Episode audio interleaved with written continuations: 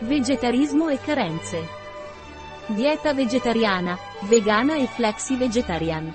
Essere vegetariani non è più una rarità. La Spagna è tra i 10 paesi più vegetariani al mondo con il 10% degli spagnoli che già segue una dieta prevalentemente vegetale e l'8% è vegetariano. Ma qual è la differenza tra dieta vegetariana, vegana e flexitariana? Il termine vegetariano è generico e comprende varie modalità dietetiche a seconda che le persone mangino davvero solo cibi a base vegetale, una dieta vegana o li combini con latticini e o uova. E la dieta flexitariana è seguita da quelle persone che mangiano anche pesce grasso un giorno alla settimana o al mese e alcuni addirittura mangiano sporadicamente un prodotto come la carne.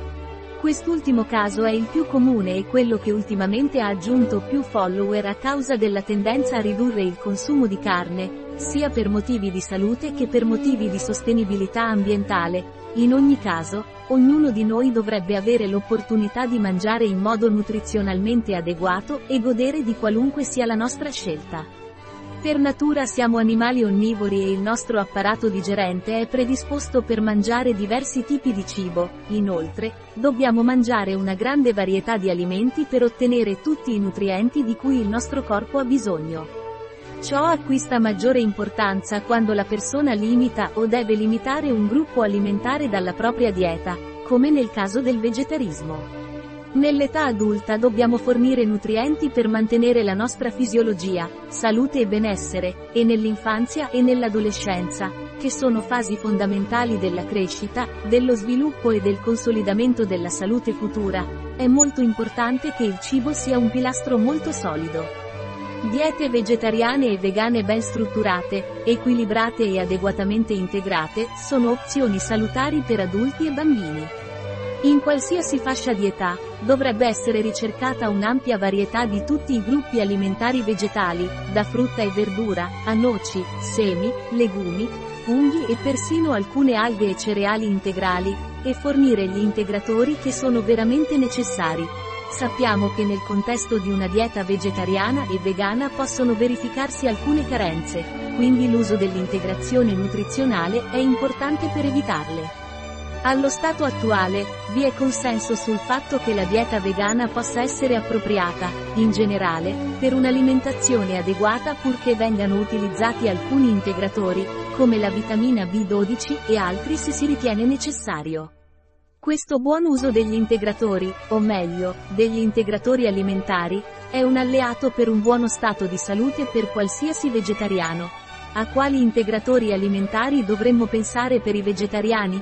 Vitamina B12 dovrebbe essere sempre integrato. Nessun alimento vegetale o fortificato ha quantità significative di vitamina B12, e anche i prodotti fermentati che hanno qualcos'altro non ne forniscono abbastanza. Va inoltre tenuto presente che le minori concentrazioni di ferro nelle diete vegetariane possono agire sulla mucosa gastrica, riducendo la capacità di assorbimento della vitamina B12 per fattore intrinseco. Inoltre, poiché l'acido folico è abbondante nella dieta, se non vi è integrazione con vitamina B12, la carenza di questa vitamina può essere mascherata senza manifestazione di sintomi ematologici, rilevando il problema in fasi più gravi e anche irreversibili con la comparsa di sintomi neurologico. Ecco perché le diete vegane e vegetariane dovrebbero sempre essere integrate con questa vitamina. Poiché è idrosolubile e si elimina rapidamente, la cosa migliore da fare è assumere un integratore alimentare a base di cianocobalamina o idrossicibalamina o metilcobalamina, per via orale. Ferro non è sempre necessario integrarlo. Il ferro delle verdure viene assorbito un po' peggio del ferro di origine animale. Ecco perché si raccomanda ai vegetariani di consumare quasi il doppio della quantità giornaliera raccomandata di ferro rispetto alle raccomandazioni fornite per una dieta onnivora, vitamina D solo a volte è necessario integrarlo. Sebbene la nostra principale fonte di questo nutriente sia la produzione propria del corpo, grazie all'incidenza della luce solare sulla nostra pelle, ci sono anche alimenti che lo contengono, ma si tratta sempre di alimenti di origine animale come pesce, fegato o alcuni latticini. Pertanto, per alcuni adulti, e soprattutto nei mesi con minore esposizione ai raggi solari, potrebbe essere necessario assumere un integratore. In questo caso, poiché la vitamina D è liposolubile e può accumularsi nel fegato, le dosi, siano esse di colecalciferolo o di ergocalciferolo, possono essere adeguate a settimanali, bisettimanali o mensili, a seconda dei casi.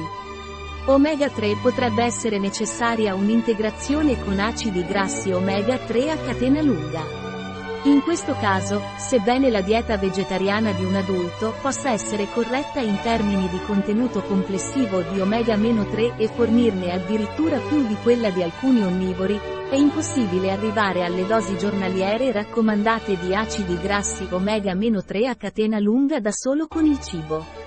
Il nostro corpo ha una certa capacità di produrli dall'acido grasso essenziale, l'acido alfa-linoleico, ma è molto ridotta e inefficace, poiché è in competizione con la produzione di altre molecole da grassi omega 6 che sono molto più abbondanti. La dieta. Gli adulti, in generale, dovrebbero assumere circa 250 mg di EPA più DH al giorno, e questi sono presenti principalmente negli alimenti di origine animale come il pesce azzurro. Le sue funzioni nel sistema nervoso sono essenziali, motivo per cui, sebbene non siano considerate sostanze nutritive essenziali, sono davvero importanti per la salute. Per questo negli adulti vegani è interessante aumentare l'assunzione di omega 3 a catena lunga attraverso integratori che devono essere realizzati a partire da microalghe per mantenere una buona salute cognitiva, neurologica e visiva. Calcio nel caso del calcio, di solito non ci sono problemi, poiché la sua biodisponibilità è del 50-60% in verdure come cavoli, cavoletti di Bruxelles o broccoli, mentre è del 30-35% per il latte vaccino, il formaggio o il tofu arricchito. Per questo motivo il calcio non rappresenta un problema in questo tipo di dieta, anche se nelle donne adulte nel periodo perimenopausale può essere valutato individualmente se è necessario un supplemento. Asterisco foto Wikipedia. Un articolo di Catalina Vidal Ramirez, farmacista, dirigente presso bio-pharma.es. Le informazioni presentate in questo articolo non sostituiscono in alcun modo il parere di un medico. Qualsiasi menzione in questo articolo di un prodotto non rappresenta l'approvazione degli SDG, Sustainable Development Goals, per quel prodotto.